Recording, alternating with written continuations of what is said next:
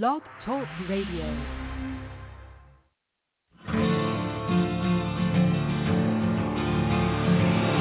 It's time to strap our boots on. This is a perfect day to die. Wipe the blood out of our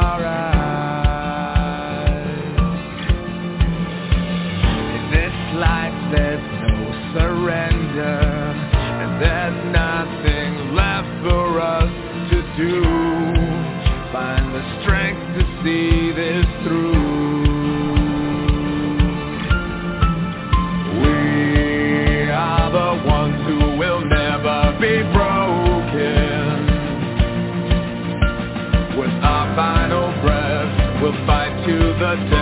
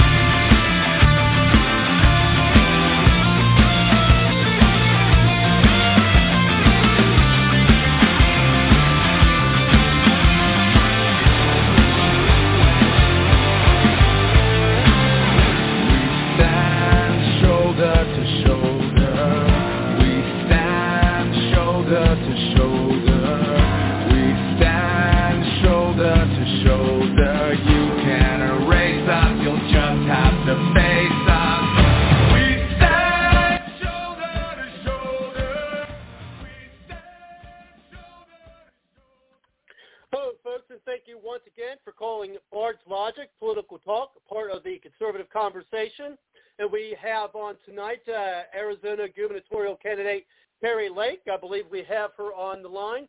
Uh, so let's open them up and uh, say hello. Thank you very much, Kari, for coming to the show. How are you tonight? I'm doing well, Robert. How are you? Oh, doing great, doing great, doing the special edition here of Bard's Logic. Uh, let's get straight to it. I know we've got the, one of the panelists that has some questions as well. Uh, one thing that's uh, developed recently, I've noticed, uh, until Pence has uh, endorsed her opponent, Karrin Robinson, uh, but I've also noticed how the liberal uh, news outlets, if you could call them news outlets, uh, such as MSN, The Verge, are putting negative uh, articles out against you. Uh, so what would I? Yeah, so it would at least appear that the GOP establishment and the liberal media are working together uh, to help your opponent. Uh, why do you think this is? I think they want to continue the deep state, however you want to call it. They want to continue the swamp. They don't want things to change. And we are all about transformative change in Arizona, America First policies. You know, we, we are inspired by President Trump and what he did to wake people up to um, just the lies of, of the left. And she's really part of it. She, my, my opponent, my so-called Republican opponent, is a globalist, open borders, frankly, closeted liberal.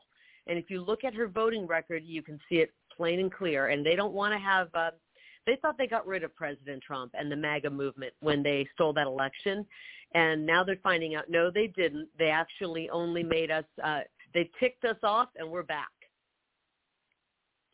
No, certainly. I see you did uh, get the endorsement by Trump. Now, I, I haven't agreed with you know all of his endorsements. Uh, I wish he would have uh, endorsed Josh Barnett instead of who he did. We won't mention the other person's name.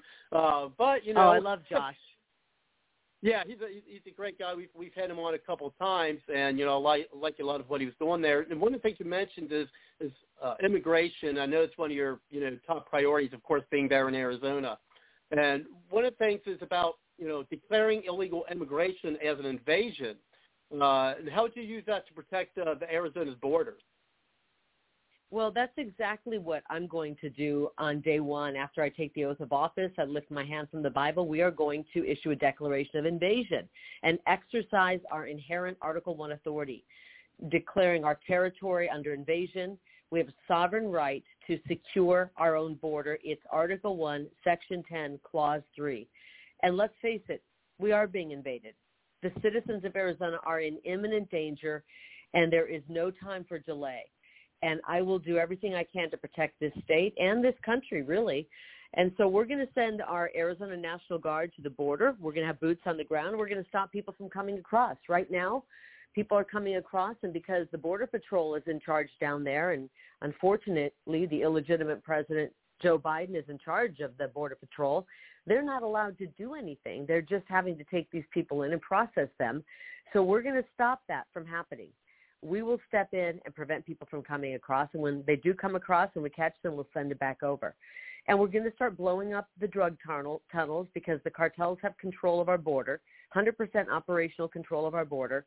And we're not going to let them continue to funnel tons, thousands and thousands of tons of drugs are coming in every year.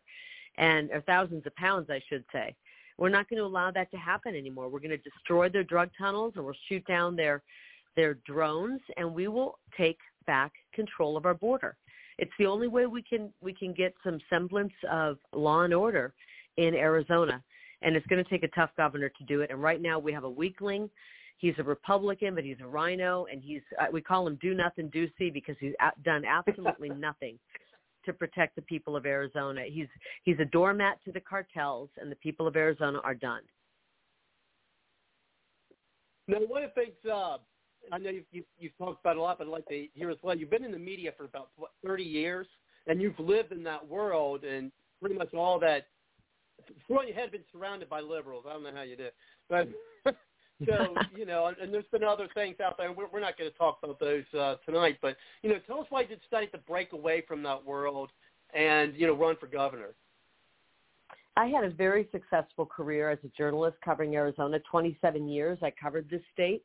22, the last 22 years, I was the lead anchor um, and, and brought the, the Fox station where I worked to number one. They weren't in number one, and when I started, we we quickly moved up to number one, and we held that position for 22 years, which is an incredible feat in the very competitive world of local television. And so I had I was reaching six and a half to seven million people in my uh, television career. That's how many people watched, and I covered Arizona fairly as an honest journalist. I'm old school. Back when I, you know, learned how to be a journalist, Robert, you, you told both sides of the story and you kept your opinion out. Now, somewhere along the way, they started teaching journalists to be activists and push their opinion and push an ideology. And I really started to see an agenda being pushed during COVID. And I thought, wow, the corporate media, there are no good guys. They're all pushing an agenda and we really saw it when the election corruption was revealed and there was no interest in covering that. And I just realized I didn't want to be part of the corrupt media. I, I didn't realize that it was corrupt, but I, I've always felt I could maintain my integrity, but it was getting harder and harder. So I stepped away from my career and my large paycheck. And an amazing thing happened when I put a video out to the people of Arizona explaining why I was leaving. They started reaching out to me and sending me messages and contacting me saying, oh my gosh, thank you for being such an honest person all these years. We loved having you cover our state. Would you please consider running for office? And I mean, I'm going to be honest. I never considered running for office. I I always thought it was just a slimy world, politics, and turns out it is. but I started to realize that our founding fathers expect us to step forward, especially in tough times we can't just sit back. You know, if we if we continue to sit back and do nothing, we're going to continue to get the same type of corrupt politicians, the lobbyists, the lawyers, the political insiders who continue to take power and drive our country into the ground and do nothing for the people. So I decided to run, and a year ago, June 1st, we threw our hat into the ring, and we've been number one since since that day. And we have a huge movement here in Arizona of the people who are so excited to finally have a governor who will work for them. And we're going to win. We just got new polling. We've got two new polls out. One shows I'm up 14 points. Another one shows wow. I'm up 11 points. We are going to win. Uh, the rhino I'm running against is in a full-on panic. She's pouring a million dollars into this. She's I'm told she's going to spend 26 million dollars trying to beat me, and it's like money being flushed down the toilet. Well, and that's happening all over the place. Uh, I know people, you know, here in Ohio running locally, where the establishment uh, Republican Party, even down to the, uh, the state and county committee uh, positions. I mean, it's it's it's amazing how much the establishment is really pushing those career politicians who's been in there uh, for so long. Yeah. Well, my my opponent, I mean, Doug Ducey is term limited out, and my opponent, the Rhino I'm running against, is his pick. He handpicked her, really, and she's very liberal. She was his pick for the Arizona Board of Regents, which is the governing board of our universities. And while she was there, she voted pro-abortion. She voted to give illegal immigrant students a cheaper tuition than American students. She voted against our Second Amendment rights. Uh, during the BLM movement, when our cities were burning and our country was in turmoil, she actually had the gall to say, we've got a history none of us are all that proud of. I mean, this woman is outrageous. At her hockey arena in Colorado, she has those ridiculous transgender bathrooms where instead of saying men and women, it says female identifying restrooms. Um, oh, and she's the top fundraiser to a guy we call the AOC of Arizona. He's the most liberal socialist politician in our state. When he was in Congress, he voted twice to impeach President Trump. And my opponent is his top fundraiser. She's just completely out of touch. She had a chance to vote our kids out of the masks and to, to prevent them from having to get those vaccines against their will. And she sat on her hands and sat the vote out because she's a coward. She wouldn't debate me except for once when she finally got guilted into debating me. And um, we just can't put a coward in the governor's office in a border state like Arizona because she's not strong enough to take on me she sure as hell isn't strong enough to go after the cartels. And we need somebody who's got fight in them. And I will fight every day for the people of this state. My my border policy is the strongest border policy this country's ever seen. And we have great policies when it comes to education to make sure our kids are getting a decent, honest education. We have a great policy when it comes to our water issues. We have a policy to deal with chronic street homelessness and restore quality of life for the hardworking, tax-paying people of Arizona who want their streets and parks back. We have the policies, but the disgusting fake news won't cover the policies. They just want to run disparaging lies about me to try to prevent us from winning because they're so afraid of what will happen when we get a true outsider who can't be bought and can't be blackmailed in office. Yet again, there's a, there's a lot of outsiders trying to get in, you know, locally here, where the, the establishment is really pushing hard uh, to keep them out. And, and speaking of sort of Pence, uh, just a side note about Pence, as I mentioned uh, earlier in the show, how he know, endorsed Robson. But one thing, uh, as a side note, is he uh, he was when it came to the pick for for VP for Trump, uh, he was Paul Ryan's boy. He was the one Paul Ryan wanted uh, to pick. I'm sure a lot of us uh, folks remember, you know, Paul Ryan and, and who and what he was. Uh, but just keep that oh, in mind yeah. uh, about Pence and uh, That's yeah, right. was, I forgot about that. Paul Ryan. Yeah, there was, Well, uh, I should tell you there- this. Go ahead. in the polling we just got back, the, the nation's number one pollster, uh, Baris, I think he's called the People's Pundit. Um, they just did polling and they did some polling after the Ducey and uh, Pence endorsement for my Rhino opponent came down, and it didn't help her. I benefited more from that than she did, which is hilarious. So people are done with the Rhinos. The establishment wing of the Republican Party is fading fast and America First is where we are going, and they better jump on, or they're going to miss. They're going to miss the train altogether. Um, we are moving forward, and we're moving forward at hyper speed, and we're going to start turning things around and preventing Joe Biden from destroying this state. He may be trying to destroy America, but we will not let him take Arizona down. We're going to step forward and, and prevent him from destroying Arizona. And certainly that's one of the benefits of us being a republic. Uh, even if we have a, a president who's trying to destroy the country as a whole, we still have some states out there uh, that's certainly going to fight against that. And but before I bring Kelly in, he wants to have some questions and have some uh, wants to have the discussion portion of our, our talk tonight. Okay. Is that, and I know you're st- uh, staunchly pro-life, but is have a question uh, on your views of cryopreservation upon, uh, upon clinical death? Are you familiar with cryopreservation? No. Uh, well, Chiro, I, I'm sorry, someone, Chiro, what? It's cryopreservation. It's where a person after declared clinically dead, they're they're basically put into the cryopreservation, which means they're frozen. Their their bodies are put at Oh. or temperatures. Yeah, I believe uh, Alcor Cryogenics. is a Yeah, in Arizona cryogenics. that does that. Yeah, Yeah. cryo, yeah, Cryogenics. Yeah. Some of us call it yeah, cry, yeah, cryogenics or cryopreservation. So I mean, I know there's Yeah, what- what about it? The pro-life. Uh, yeah, the pro-life. Uh, I wonder what your stance was on that. Boy, I haven't thought of that. Is that even an issue? People being frozen well, after they die? an issue, but you know, what, like for instance, I know with being pro-life, some uh, what comes with pro-life is also uh, you know end of life issues, such as let's say for instance someone that uh, wants to be cryopreserved or cryogenics, and let's say they're de- um, diagnosed with a terminal illness with uh, cryo uh, or cryopreservation, you um, the faster you can get to the facility, the more successful uh, it can come. You know, So I- here, here's the that, deal. you know- You know, if if if you've died and you decide you want to be cremated, buried, cryogenically preserved, that's your business. The the issue that is that is such a niche issue. And I'm going to be honest, Robert. We've got a wide open Sure. border. We have the the cartels in control. They're pumping fentanyl across the country, killing our young people. We have them uh, taking our jobs from our middle class system is so broken they're stealing elections from us our children are being uh, brainwashed at school taught inappropriate sexual education and being groomed. We have inflation soaring. People can't afford gas and they can't afford groceries.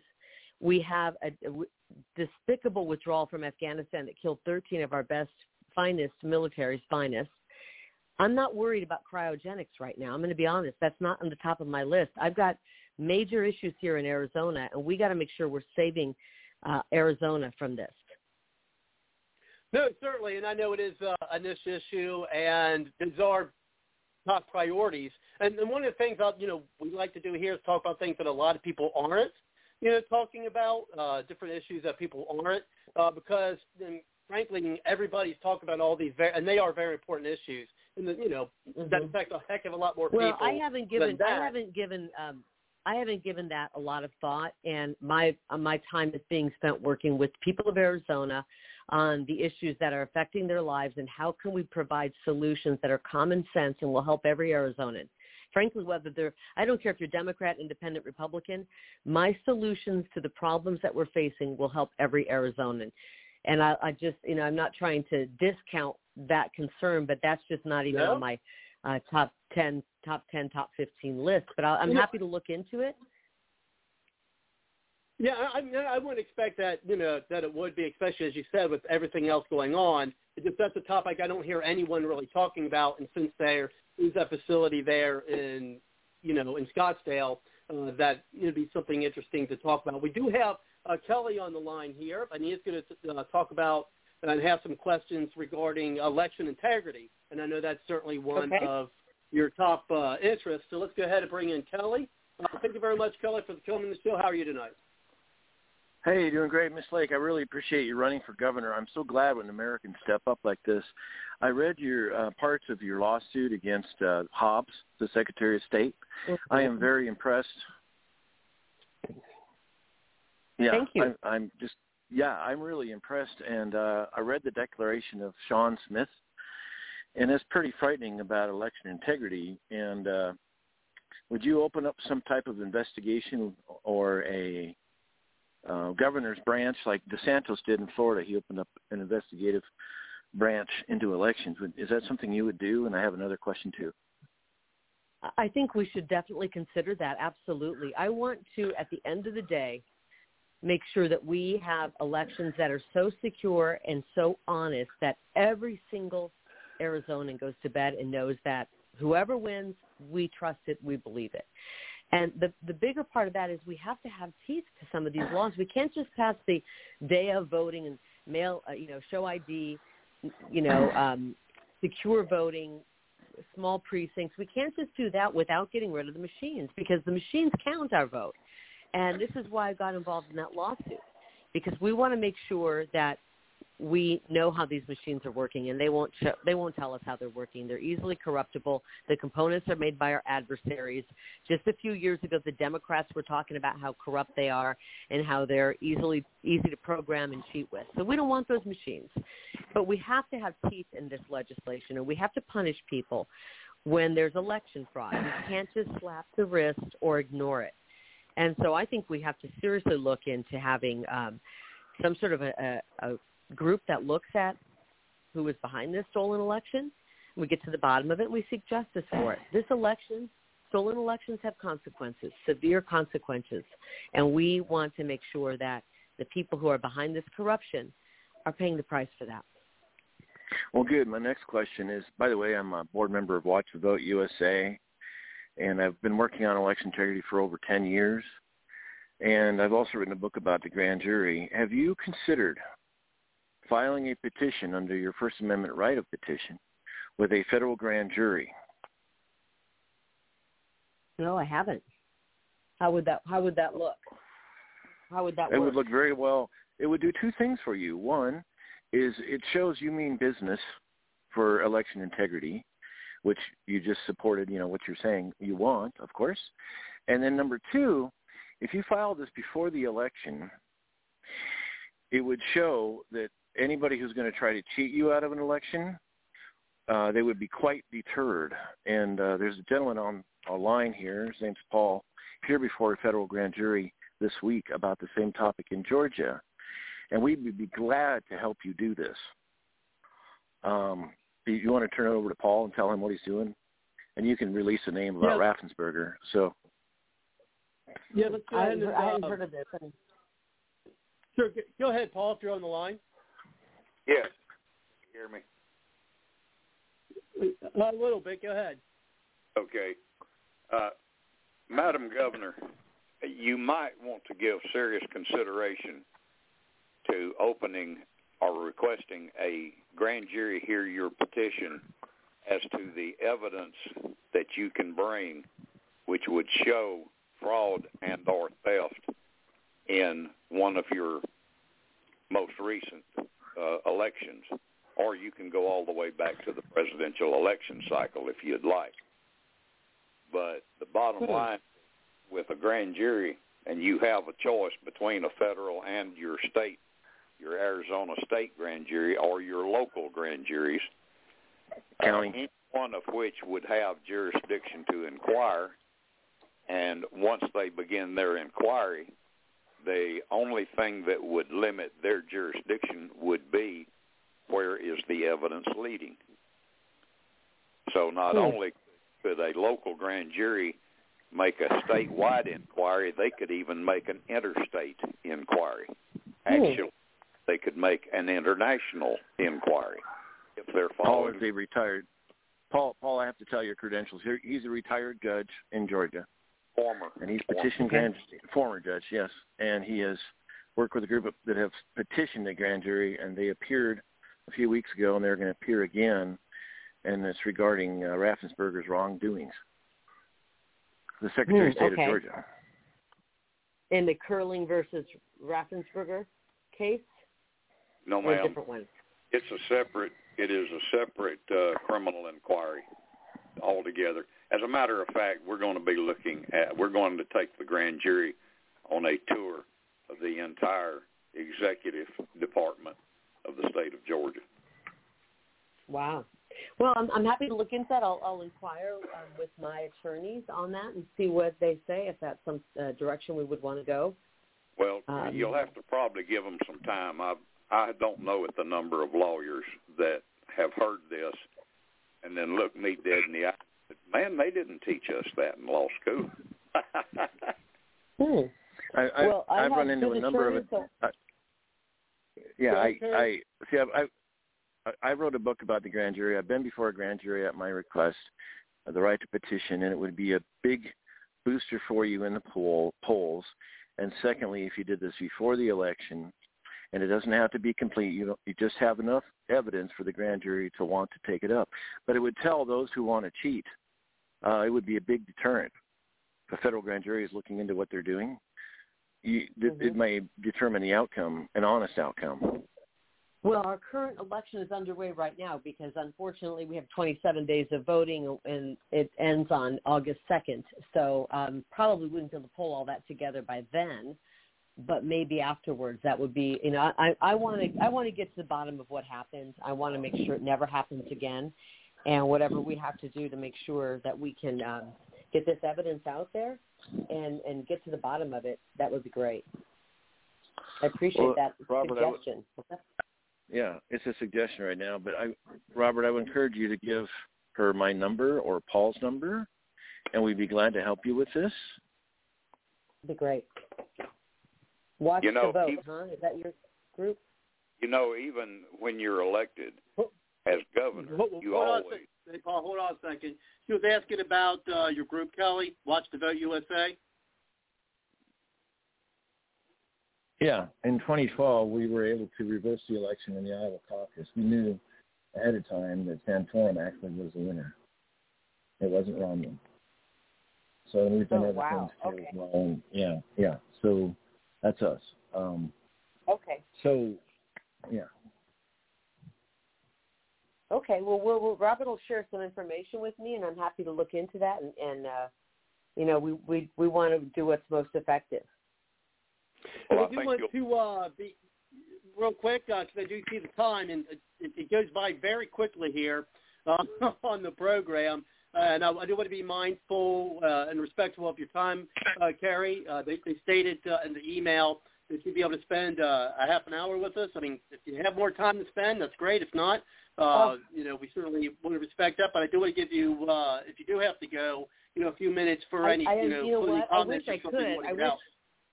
I wish I could stay longer, but we um, we are actually heading out the door for a campaign event. So um, I was really booked up tonight and wanted to make sure I got on your show.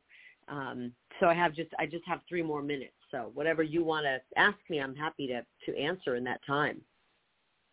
Well, yeah, certainly. With the, again, with only having the, the, the three minutes, uh, a little bit less, is you know we'd like to give uh, our guests the opportunity to address anything that they would uh, like to have closing comments or thoughts on uh, prior to them have to go. So you, you've got the next couple Oh, minutes perfect. to Okay. speak on whatever you want.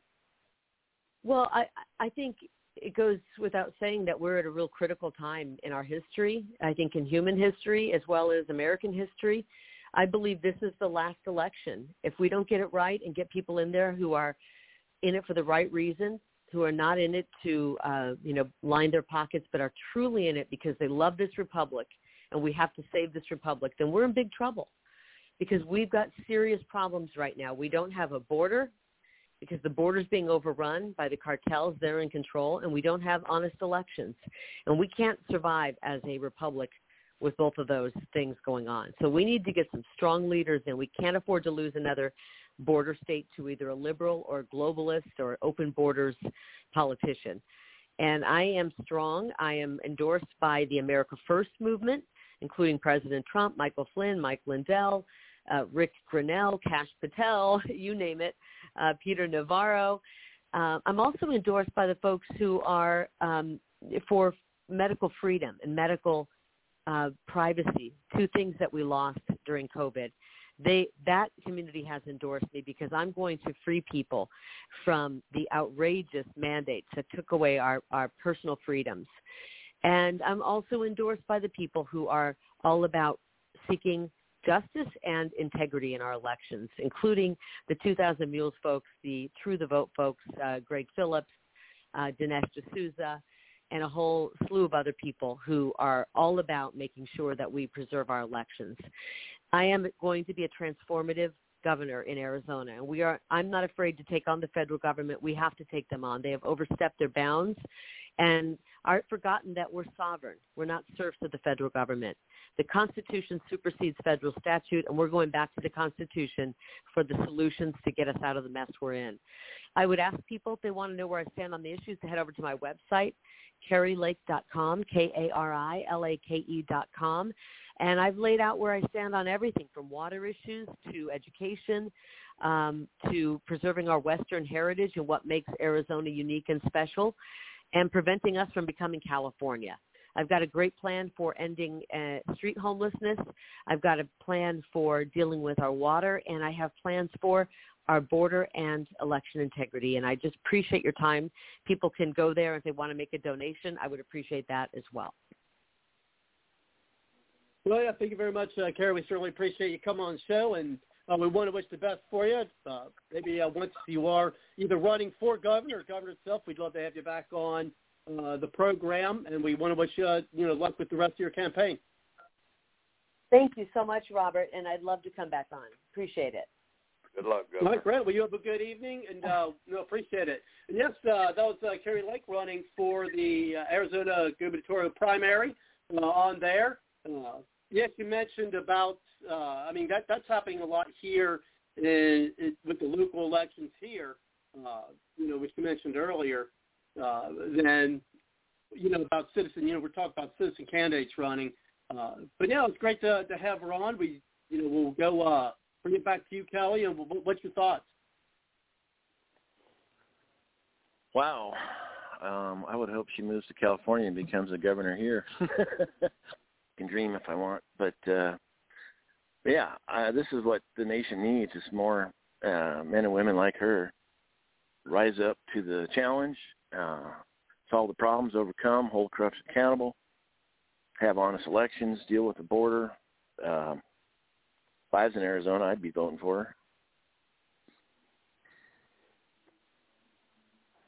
And then, Paul, did you want to add anything to that? And, you know, I've got the, uh, on a side note there, I do have uh, email information, not to Kari directly, but, you know, to the people who would be able to get her uh, your contact information. We'll see, you know, what happens from there. But go ahead, Paul. Thank you, and I just hope that uh, the vast majority of the listening audience will take the time to inform themselves of the full scope of the power of their grand juries. Thank you, and I'll yield. Well, this was a, uh, a special edition of uh, Bard's Logic. Normally we are on uh, Wednesdays live at uh, 10 p.m. Not 10 p.m. It used to be 10 p.m. I switched it because of my work schedule to uh, to 8 p.m. I'm thinking about changing it back to 9 because let me tell you, when I when I get home from my day job, so to speak, uh, it doesn't give me much time to do the, the show prep uh, that I generally like to do uh, prior to a show. So I'm actually considering uh, bumping it back an hour uh, starting next week just to you know give me more time uh, for preparation. Uh, no, I do preparation prior to right before the show, but hours before the show, but it's, it's still nice to have more time uh, prior to that. And you know, one thing I want to, to mention to her about you know when she talked about medical freedom, uh, we do have a candidate locally who uh, was supporting what we had here in Ohio called uh, HB 248, which was basically you know a freedom against man you know vaccine mandates. I mean that's just to put it plainly. Uh, and then we have uh, an Ohio House of Representatives uh, who wasn't very wasn't supportive of it. I mean, here we got a you know a Republican, you know a, a Republican not you know supporting you know freedom of you know of the constituents. you know, so I mean, we we even have that here uh, in Ohio. Now it's more local. I mean, governor's local as well, but I mean, this is again the Ohio House. They're running for the the, the House seat, uh, so she'd be you know we had her on the show uh, a couple of weeks ago, Angela Heimer, uh, who's, who's supported the HB 248 or you know or that bill. Uh, you know, and the, and the primary here uh, uh, next Tuesday is an important day because it's the uh, it's the primary for uh, Ohio too. They're having uh, actually they've had two primaries. This would be the second primary uh, in Ohio because of the yeah, the district mapping and things of that nature um, that they were having some problems with. But yeah, next Tuesday is going to be a very important date.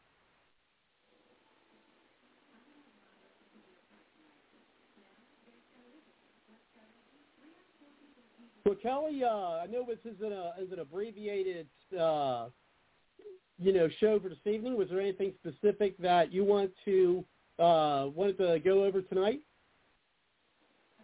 Well, yeah, Paul uh, brought to my attention something about an Article 5 convention that might happen. An Article 5 convention is how amendments come about. And it's been used, of course, in our nation's history, I believe, 27 times. And so um, I guess Paul can tell us more about this. And then there'll be some people for an Article 5 convention. There'll be some people against an Article 5 convention. And so, Paul, why don't you go ahead and tell what uh, what you told me today about the the latest?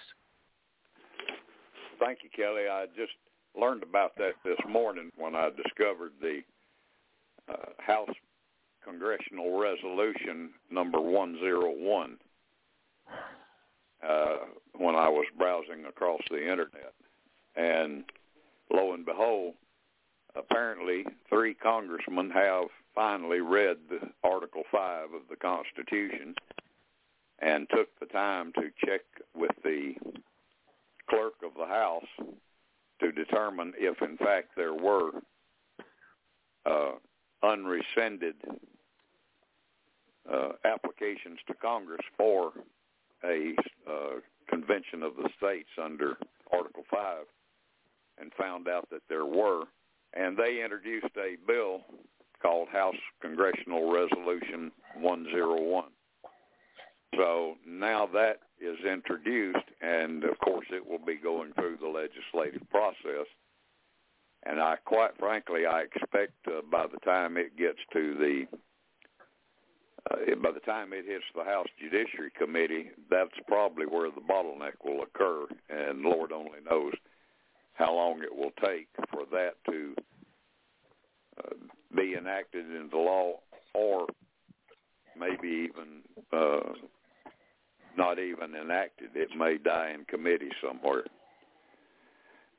but at least uh, Congress is making uh, an effort to comply with the plain language of Article 5. So we will see where that goes. So I'll go ahead and explain what an Article 5 is. I guess I'll just read parts of it. From what I understand, back in 2012, there was talk about this. People got very concerned. Um, the wrong people in power and they could amend the Constitution, get rid of guns, get rid of trial by jury, and get rid of the grand jury, and we as a nation would be toast. Um, trial by jury protect, protects political reformers. Grand jury also protects political reformers, also holds uh, government officials accountable. Um, and of course, our guns, Second Amendment protects all of the other amendments, the Bill of Rights. So I'm getting to Article 5 here in my Constitution um, amendments to Congress whenever two-thirds of both houses, both houses, shall deem it necessary, shall propose amendments to this Constitution, or on the application of the legislatures of two-thirds of the several states, shall call a convention for proposing amendments. So Congress is the one who calls for the convention. There's two mechanisms for calling it. One, Congress says, hey, let's call an amendment convention. Or when two-thirds of the states petition Congress, then Congress is supposed to facilitate or call the convention. Okay. Then they go into the ratification. It takes three-fourths of the several states to ratify after the convention. And then we have an amendment. Okay? Now, there have been multiple attempts going back to even 1964, a balanced budget amendment, and Congress dropped the ball. In other words, states said, hey, enough states said, hey, we want an amendment convention over balanced budget. Congress never facilitated this. So if Congress can call it, then Congress facilitates it. Or the states call for it, then Congress is supposed to facilitate it, and they, and they have not. And there's a group you can look up online. I can't remember the name of the group, but I've been on some of their conference calls. There's been multiple attempts to do this, and Congress just would not facilitate it. And it says both houses, so both the House and the Senate have to call it. Will it be called? I don't know. Um, if you have the right people that go as delegates from the states to the convention, the right people, good people, we could have incredible positive changes. If the wrong people, you know, say the powers that be, know, neocons get together with the socialist democrats, it's going to hurt America very badly. So there's quite a bit of controversy over this idea. Um, considering we don't know how many people have been legitimately elected, we could have a very bad scenario. We could, you know, if we get the elections straightened out, a few election cycles, the good people get in, we call for a convention, we we could have a lot of positive results. So Richard Fry, who's an attorney, he, he understood the Constitution extremely well. He, at, back in 2012 and 13, he was against the idea. Um, there, a lot of Ron Paulers wanted it, and I was being one of them, a big Ron Paul fan. But uh, it, it didn't happen back then, and um, so. But that is a step, you know. House Resolution 101 got to go to the Senate. Um, we shall see. Uh, a good Article 5 or amendment convention could be you can open carry guns in all 50 states. Um, you could, in trial by jury, you can bring forth uh, jury nullification as New Hampshire does. Um, you could have, in a good uh, Article 5 convention, you could have the right to petition a grand jury directly that would all be absolute positive. We could have a balanced budget amendment. We could have term limits. We could have a number of good things with an Article 5 convention. We could have our worst nightmare, and our country is over. It all depends on who the delegates are. So it's a fascinating thing. Um, like like Paul mentioned, yes, it's got to go to the House Judicial Committee next, and who knows? It's Democrat controlled now, but maybe by the time it the the wheels get traction, we could have the midterm elections and we could have some good people. But the let's see, number of amendments I, I said 27. Let's see if I got that right. Um, 20, uh, 25th, 26th, 27. Yep. The 27th Amendment was the last one. It was ratified in 1992 but it was proposed in 1789. Now, isn't that interesting? Proposed on September 25th, 1789, ratified on May 7th, 1992, certified on May 18th, 1992. So it was also ratified by the California State Legislature on July 1st, 1992. So it took a long time from once it was proposed to when it got approved.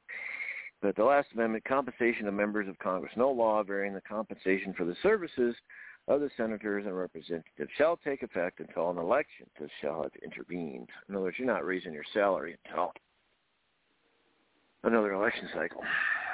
So anyway, that's the 27th. Um, what amendments would you guys propose if, uh, just a point of discussion, if you will, if you could ha- have uh, one or two amendments to the Constitution, what would you have? Well, that's going to have to take some some thought, Kelly. Uh, let's let's bring out the you. You've probably given this more thought than uh, than I have, uh, at, least, at least off of the cuff, Paul. So, what what constitutional amendments? I mean, one thing I could think of, but mine's one of mine's boring, and that's of course a balanced budget amendment. But uh, go, go ahead, Paul, and give me a few minutes to think about that.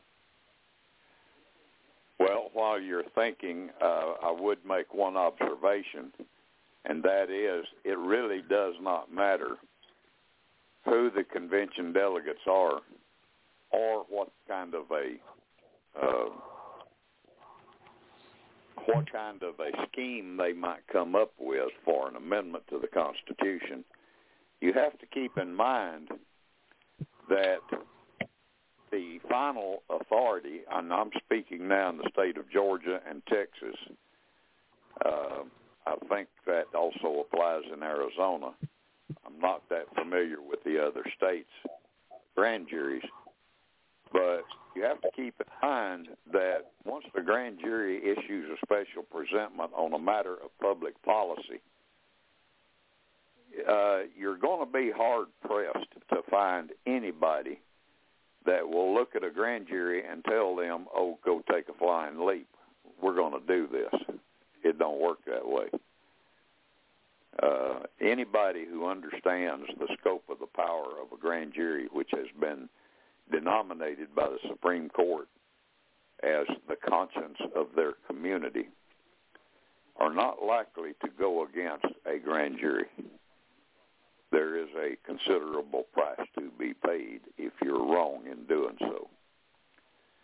So even if they send uh, pieces of garbage out to the states for ratification, the first people who need to be looking at it are the grand jurors.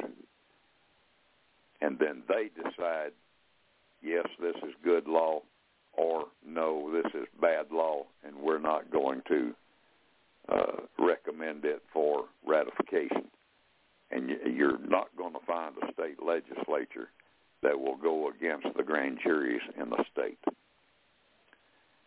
Now, if I were going to amend anything, I would certainly look to the First Amendment and include, I would leave the language of it as it is, but I would add that the rights of this amendment shall be enforced as to a citizen's right of petition, assembly, and speech before a grand jury. That's about the only language I can see that's even remotely needed.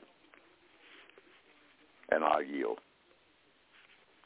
Well, one of the things uh, I did get some time to think about it, and it's uh, one of the things I was going to bring up to Kari, uh, but I know we have limited time, so it would take it into the weeds a little bit.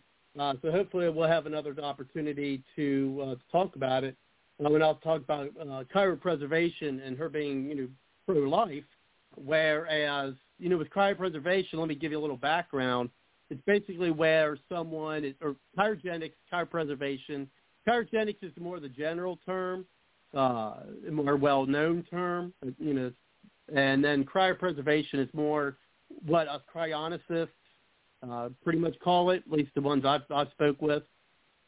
We call it, and basically it's where after you're uh, deemed uh, clinically dead, uh, then you go through the process of being cryopreserved, uh, which is they uh, pretty much they, they take the blood out and then they do what's called vitrification, uh, which is they put like a bio antifreeze in your body and things of that nature. So it's a whole process uh, to prepare your body for being stored at very low temperatures uh, with the thought of being uh, reanimated, uh, you know, when the technology exists, you know, 50, 100, 200, whatever years from now.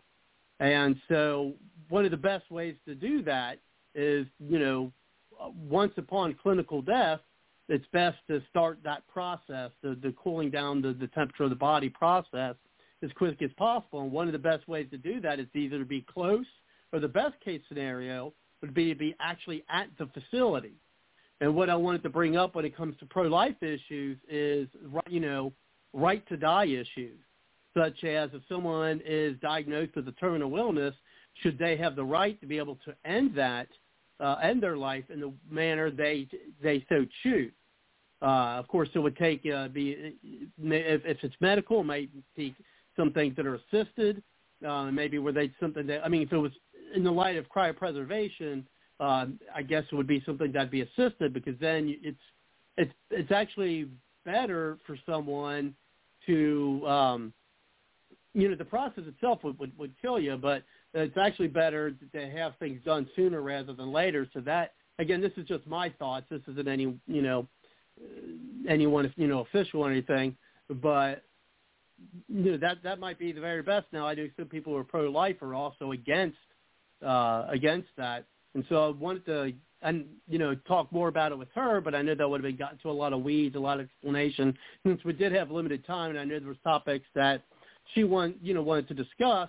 but that's why I mentioned. I mean, here at Bard's Logic, we do tend to want to talk about uh, things that a lot of other people don't, you know, talk about, and I, I still think that is still important uh, for us to do, and hopefully we'll have an opportunity to uh, speak with her, uh, you know, more about it uh, later on when we, when we do have more time. But of course, I remember when we, if she does become governor, she, I, I can tell you from experience, she's definitely going to be more hard to get a hold of because I remember when we interviewed, and you probably recall this, Kelly, uh, when we interviewed Matt Bevin. We, I mean, we interviewed Matt Bevin uh, three times.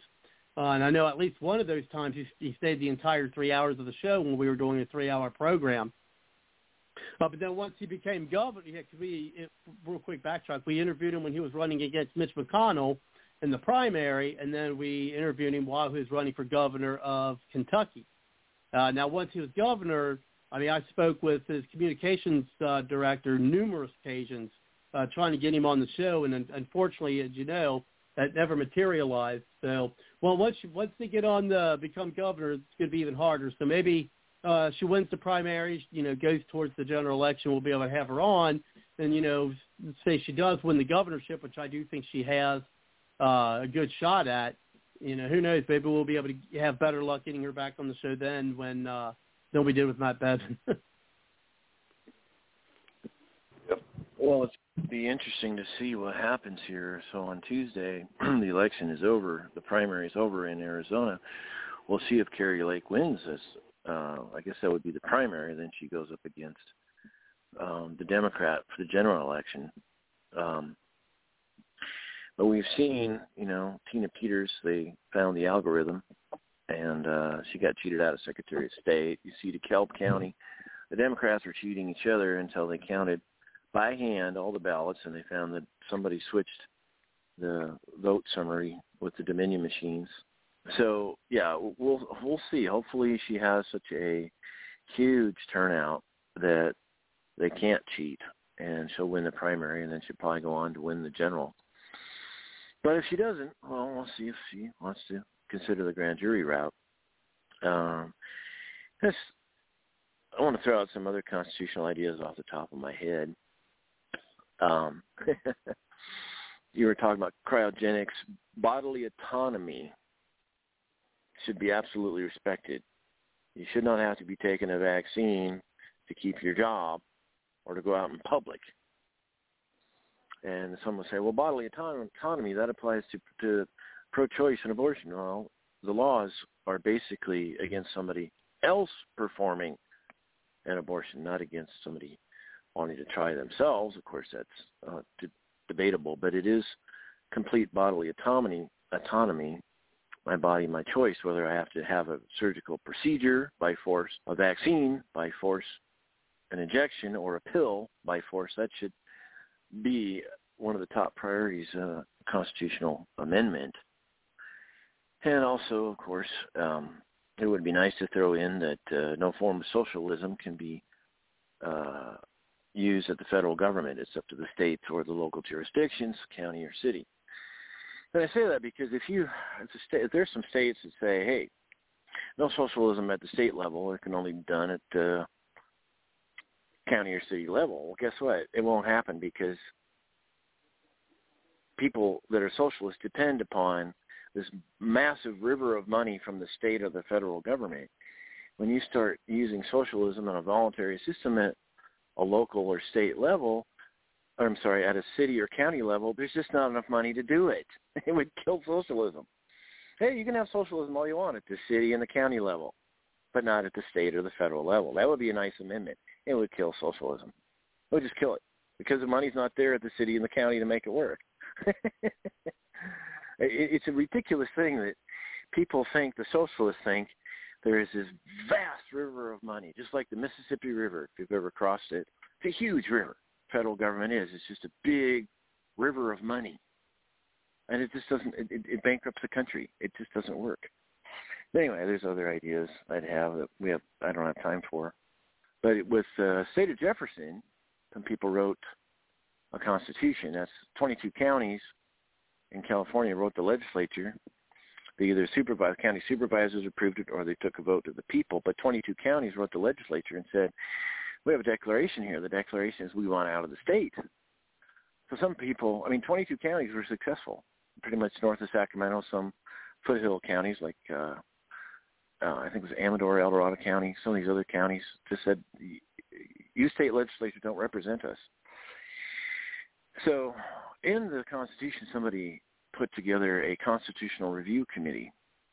Any legislative, any legislature proposed at the state level, state of Jefferson, had to go through the constitutional review committee. And if it didn't pass out of the Constitutional Review Committee, guess what? That legislature is dead.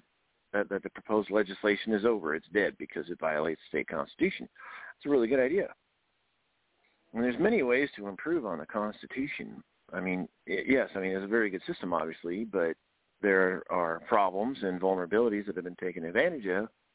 You know, term limits would be nice, but anyway, I could ramble a little further. What, what's your thoughts, Robert? What what federal constitutional amendment would you like to see?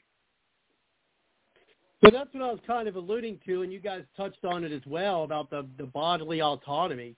I mean, you know, I'm more libertarian, I guess, when it comes to things of that nature. I mean, I'm of the mind where, you know, if someone is, you know, you know, terminal and they want to, you know, take means to you know, end things the way they want, then I, I think that's something that at least needs to be explored. I think it might be something uh, for people to, to have the right to do. I mean, I got mixed thoughts because I know some people like, oh, well, well, if they get a, a cure or this or that or what have you, um, and I understand those too. It's certainly, uh, you know, a sensitive issue and one that definitely takes a lot of thought and consideration.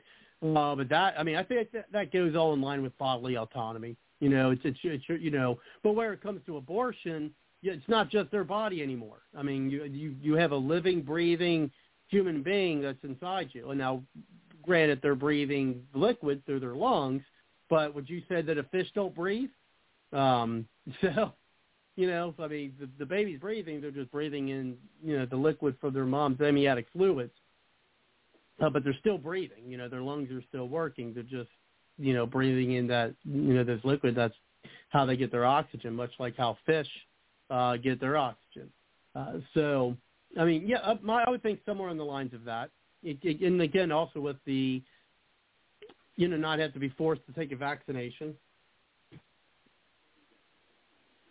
I have a question about touching on that question of abortion, if I may. And that, certainly and that is, do either of you happen to know how your states handle the concept of constructive trust? Because to be honest, I do not.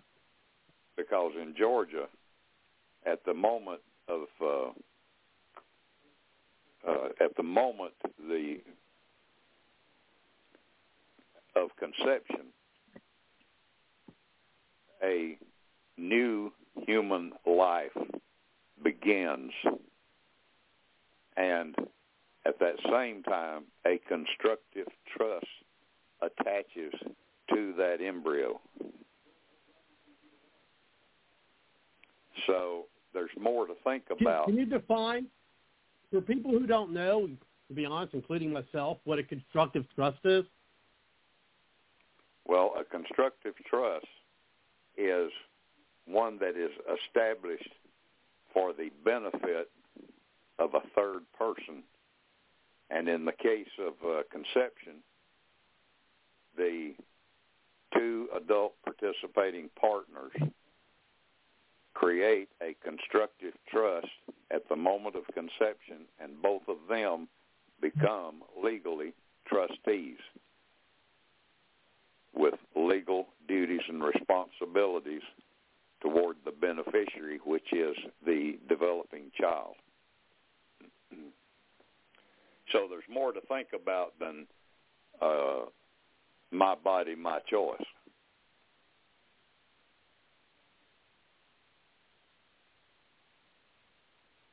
No, because I appreciate uh, you, you, you, you know, defining that for us.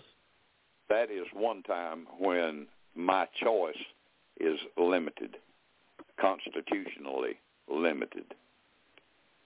Ordinarily, choice is something you just make freely uh, without much consideration to the ramifications, but this is the one time when you have to consider the constructive trust that you have just created. Anyway, I'll yield, and I'll get out of y'all's hair. Oh no, you're fine. It's uh, a pleasure. We enjoy uh, having you on the program.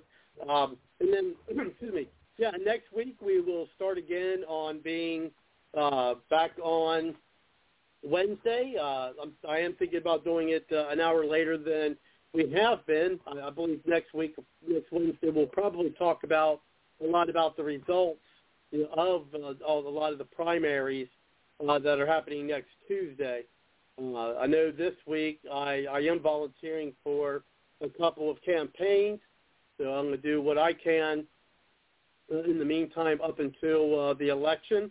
So we, we will not be having a our normal Wednesday uh, show this week again because I'll be helping people to uh, you know on on their campaigns. You know, uh, so we won't be there. But then, of course, after the uh, after the elections, then we'll uh, I'm sure we'll be doing things more frequently here, and then we'll be you know working on getting some more guests on the program uh, for you know a lot of different topics. Of course, you know won't necessarily be candidates as much, uh, but I'm sure we'll be talking about you know other you know topics that are going to be important. Talk about current events uh, and give our take on it. But Kelly, before I close anything up for the special edition of tonight's show, uh, was there anything else that you want to close with?